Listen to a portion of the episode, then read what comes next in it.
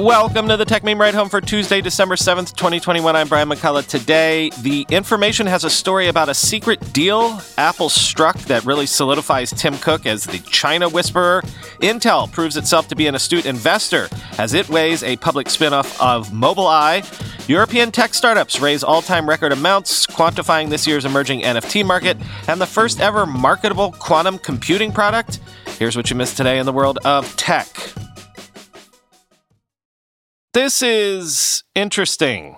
The information is reporting on a secret deal between Tim Cook and the government of China brokered back in 2016, which allegedly paved the way for Apple's success in that country by promising to help China develop its economy. Quoting extensively from the piece, Apple's iPhone recently became the top selling smartphone in China, its second biggest market after the US for the first time in six years. But the company owes much of that success to CEO Tim Cook, who laid the foundation years ago by secretly signing an agreement estimated to be worth more than $275 billion with Chinese officials promising Apple would do its part to develop China's economy and technological prowess through investments, business deals, and worker training. Cook forged the five year agreement, which hasn't been previously reported, during the first of a series of in person visits he made to the country in 2016 to quash a sudden burst of regulatory actions against Apple's business, according to internal Apple documents viewed by The Information. Before the meetings, Apple executives were scrambling to salvage the company's relationship with Chinese officials who believed the company wasn't contributing enough to the local economy, the documents show. Amid the government crackdown and the bad publicity that went along with it, iPhone sales plummeted. Throughout that pivotal year, Cook, who was the architect of Apple's supply chain in China, personally lobbied officials over threats that would have hobbled the company's devices and services, including Apple Pay, iCloud, and the App Store, the documents show. He often succeeded, and his previously unreported interventions, along with the multi billion dollar agreement he signed with a powerful Chinese government agency, paved the way for Apple's unparalleled success in the country. The revelations also suggest Apple's dependence on Cook for government affairs could present risks down the road if he were to step down as Apple's CEO. The cornerstone of Cook's strategy was a memorandum of understanding between Apple and the National Development and Reform Commission, China's powerful economic planning agency. The 1,250 word agreement was originally conceived by Apple's government affairs team in China as a way to improve relations with Beijing and win an audience with senior leaders, according to a person familiar with the agreement. Face to face meetings with top Chinese officials became a priority for Apple brass after regulators shut down iTunes books and movies in April 2016, the person said. To mollify authorities, Cook in May announced an unprecedented $1 billion investment in Didi Global, then China's most valuable startup, giving Didi an edge in its grueling ride hailing war against US based Uber. Five days later in Beijing, Cook, along with Chief Operating Officer Jeff Williams and Government Affairs Head Lisa Jackson, met publicly with senior government officials at the country's secretive leadership compound. Neither side disclosed details of the visit, but they were there in part to sign the economic deal, which committed Apple to aiding roughly a dozen causes favored by China. They included a pledge to help Chinese manufacturers develop, quote, the most advanced manufacturing technologies and, quote, support the training of high quality Chinese talents. In addition, Apple promised to use more components from Chinese suppliers in its devices, sign deals with Chinese software firms, collaborate on technology with Chinese universities, and directly invest in Chinese tech companies akin to the Didi investment. Apple promised to invest, quote, many billions of dollars more than what the company was already spending annually in China some of that money would go toward building new retail stores, research and development centers, and renewable energy projects, the agreement said. According to separate internal documents, Apple's China pledge would amount to more than $275 billion in spending over five years. The agreement said the deal would automatically extend for an additional year through May of 2022 if neither side had objections in the future. The Chinese embassy in Washington didn't respond to a request for comment, end quote.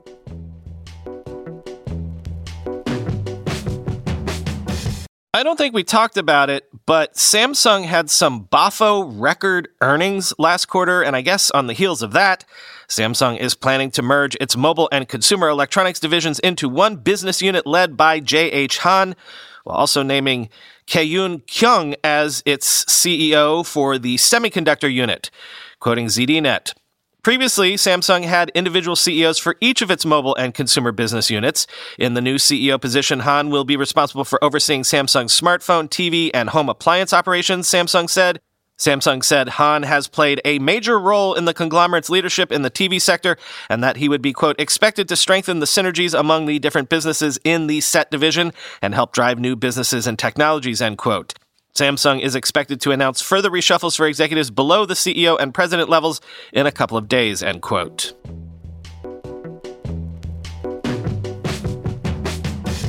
Intel plans to take its Mobileye unit public. Sources say at greater than a $50 billion valuation. Intel only acquired the Mobileye self driving car company in 2017 for about $15 billion. So this is a heck of a flip if it pans out, quoting the Wall Street Journal. Mobileye, an Israeli company, specializes in chip based camera systems that power automated driving features in cars. It originally went public in 2014. Mobileye's revenues have roughly tripled since Intel bought it. It had $326 million of revenue in the third quarter, a 39% year over year increase. Intel itself had over $19 billion in revenue in the period. By relisting shares of Mobileye, Intel could tap into surging investor demand for companies betting on the future of transportation. The initial public offering market has also been on a tear, with investors clamoring for new technology issues. Mobileye was created when most cars still relied principally on seatbelts, anti lock brakes, and airbags to keep occupants safe.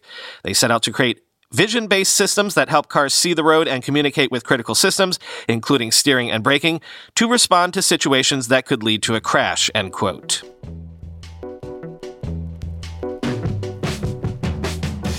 Remember recently when we learned about that company Life 360, which acquired Tile? Well, sources are telling the markup that Life 360, which remember is a family safety app with 33 million users, has been selling users precise location data since 2016 and is maybe one of the location data broker industry's top sources of data. So you could see why Tile would be useful to them, but also, ew? Quote, the markup has learned that the app is selling data on kids and families' whereabouts to approximately a dozen data brokers who have sold data to virtually anyone who wants to buy it. Through interviews with two former employees of the company, along with two individuals who formerly worked at location data brokers, Cuebiq and Xmode, the markup discovered that the app acts as a fire hose of data for a controversial industry that has operated in the shadows with few safeguards to prevent the misuse of this sensitive information. A former Xmode engineer said the raw location data the company received from Life 360 was among Xmode's most valuable offerings due to the sheer volume and precision of the data. A former Cuebiq employee joked that the company wouldn't be able to run its marketing campaigns without Life 360's constant flow of location data. Xmode, SafeGraph, and Cuebiq are known location data companies that supply data and insights gleaned from that data to other industry players as well as customers like hedge funds or firms that deal in targeted advertising. We have no means to confirm or deny the accuracy of whether Life 360 is among the largest sources of data for the industry, Life 360 founder and CEO Chris Hulls said in an emailed response to questions from the markup, quote, "We see data as an important part of our business model that allows us to keep the core Life 360 360 services free for the majority of our users, including features that have improved driver safety and saved numerous lives, end quote.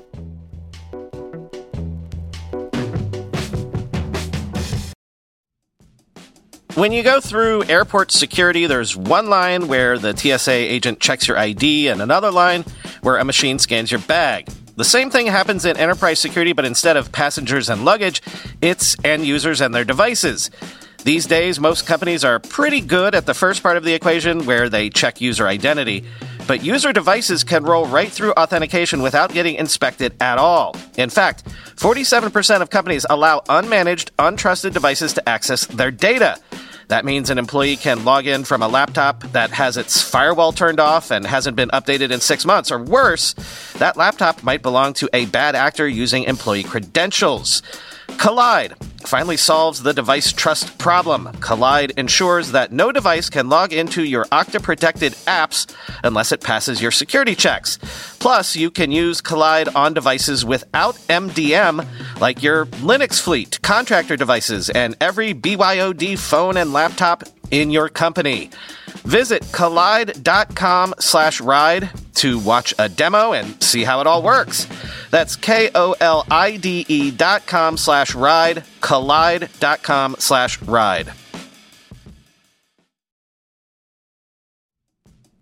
Whenever I need to do financial research for this show, for instance during tech earnings season when I have to analyze how various companies' stocks have been performing, I only ever turn to our sponsor today, Yahoo Finance.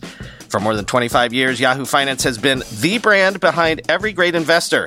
Whether you're a seasoned investor or are looking for that extra guidance, Yahoo Finance gives you all the tools and data you need in one place. They are the number one finance destination producing a holistic look at the financial news cycle, including breaking news, original editorial perspectives, analyst ratings, independent research, customizable charts, and so much more. Securely link your brokerage accounts for a unified view of your wealth, including 401k and other investments. A comprehensive perspective is what sets apart great investors, and it's how Yahoo Finance ensures you have the insights to look at your wealth in its entirety. With a community of over 90 million users each month, their real strength is helping you on your way to financial success.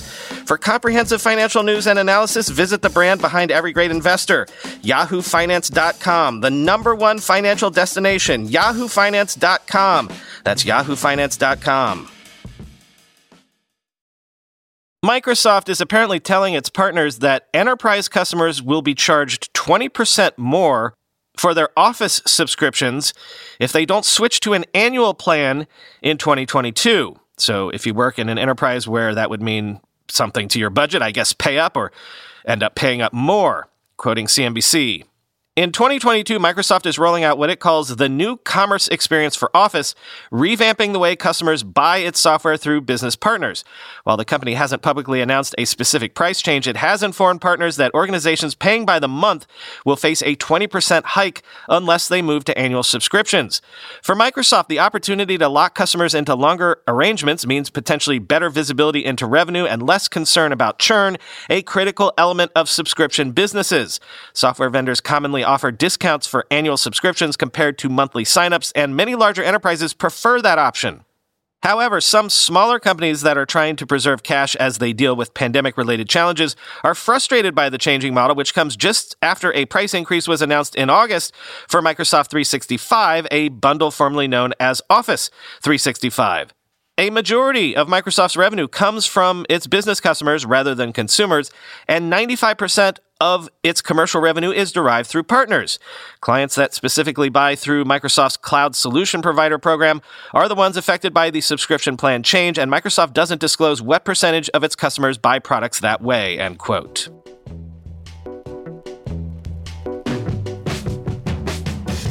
Couple of interesting data points now. First, according to Atomico, European tech startups will raise a record $121 billion this year, 2021, up from a mere $41 billion in 2020, with less than 1% of that going to early stage startups, while at the same time, 98 unicorns were minted in 2021.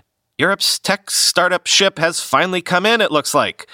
Quoting CNBC, it's the first time European startups have raised more than $100 billion in a single year and highlights surging interest from investors in the continent's rapidly growing tech industry. It's been a defining year for European tech, Tom Wehmeier, Atomico's head of insights, told CNBC. I think what we've seen in the numbers is that European tech is creating value faster than ever, end quote. Based on findings from data firm Dealroom, Atomico's latest annual State of European Tech report shows that total equity value of European tech companies in the public and private markets surpassed 3 trillion trillion dollars for the first time in 2021. It took us decades to get to the first trillion in equity value in technology in Europe, Wehmeier says. We got to that milestone only three years ago in December 2018. And then we went from 1 trillion to 2 trillion in 24 months. And then this year, the most recent trillion has been added in eight months, end quote. Europe is now home to $321 billion unicorn companies, 98 of which were minted this year. There are also 26 so-called decacorns worth $10 billion or more, including Klarna, Revolut, and Checkout.com, according to Atomico, end quote.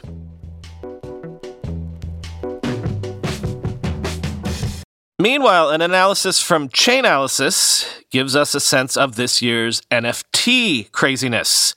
Chainalysis says users have spent more than $26.9 billion on NFTs in 2021, though most transactions are under $10,000, and CryptoPunks is the most popular collection with $3 billion in sales since March. Quote, Notably, we see significant increases in both total value sent and average transaction size, suggesting that NFTs as an asset category are gaining value as they attract new users. There's also a noticeable spike beginning in the last week of August, which appears to have been largely driven by the release of a new collection from the popular NFT creator group behind Bored Ape Yacht Club. Most users buy NFTs on dedicated marketplaces, similar to how they might buy conventional cryptocurrencies on an exchange. Many NFT marketplaces such as OpenSea don't custody users' NFTs for them, instead allowing users to transfer NFTs directly between their own wallets. In this way, those marketplaces are similar to decentralized exchanges or peer-to-peer exchanges. Others, however, like Dapper Labs, handle custody on behalf of users. OpenSea is the most popular marketplace by a wide margin, with over $16 billion worth of cryptocurrency received so far in 2021. But CryptoPunks, which was established in 2017, well before the current NFT craze, has been the most popular NFT collection during the time period studied, with more than $3 billion in transaction volume since March 2021. Interestingly, we see some collections that experience brief but large spikes in transaction activity without ever gaining consistent popularity. For instance, Hashmasks saw more than $380 million in transaction value during the week of July 4th, 2021. In no other week during the same time period studied did the collection see more than than $95.7 million, and its average weekly transaction volume for the entire time period was just under $21 million. We see a similar pattern with Mutant Ape Yacht Club. We see a strong mix of web visits from several regions, with Central and South Asia, North America, Western Europe, and Latin America leading the pack. The number suggests that like conventional cryptocurrency, NFTs have achieved global popularity with no region making up more than 40% of monthly web visits since March, end quote.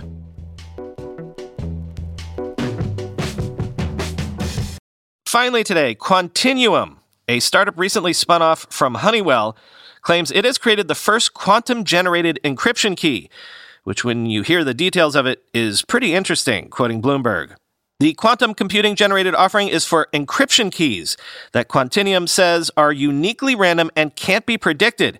A milestone in using cutting edge computing for a practical business problem, Tony Uttley, the company's president, said in an interview. Traditional computers already generate encrypted keys, but Quantinuum says it takes security a step further with vastly improved randomly generated keys that are essentially impervious to hacking by conventional computers. He said the offering is, quote, as far as we're aware, the first product actually derived from the use of a quantum computer that does something that is meaningfully relevant to businesses around the world, end quote. Uttley is the scientist who led Honeywell's decade long effort to build a quantum computer. Quantinuum's standalone security key product is designed to compete with encryption key management companies, including Microsoft's Azure Key Vault and Amazon's AWS Key Management Service. Quantinuum said the generation of random keys is a solution that's relatively easy for these new devices because it taps into the essence of quantum physics, in which a particle can be in multiple states at one time. Once the particle is measured, though, it collapses into one random value and loses its quantum properties. The other aspect of quantum computing that makes it a good fit for deriving random keys is entanglement. That term describes a characteristic of quantum physics in which particles connect with each other at a distance and take on the same properties. This phenomenon can't be replicated by a classical computer, which are limited by electric currents being switched to either on or off. Quantinuum only needs three high fidelity quantum bits, or qubits, to create a pool of random numbers and symbols from which the keys are made. The quantum derived keys can be used in standard standard cryptography system, said Uttley, whose company is announcing the product on the opening day of an annual industry-wide Q2B conference, end quote.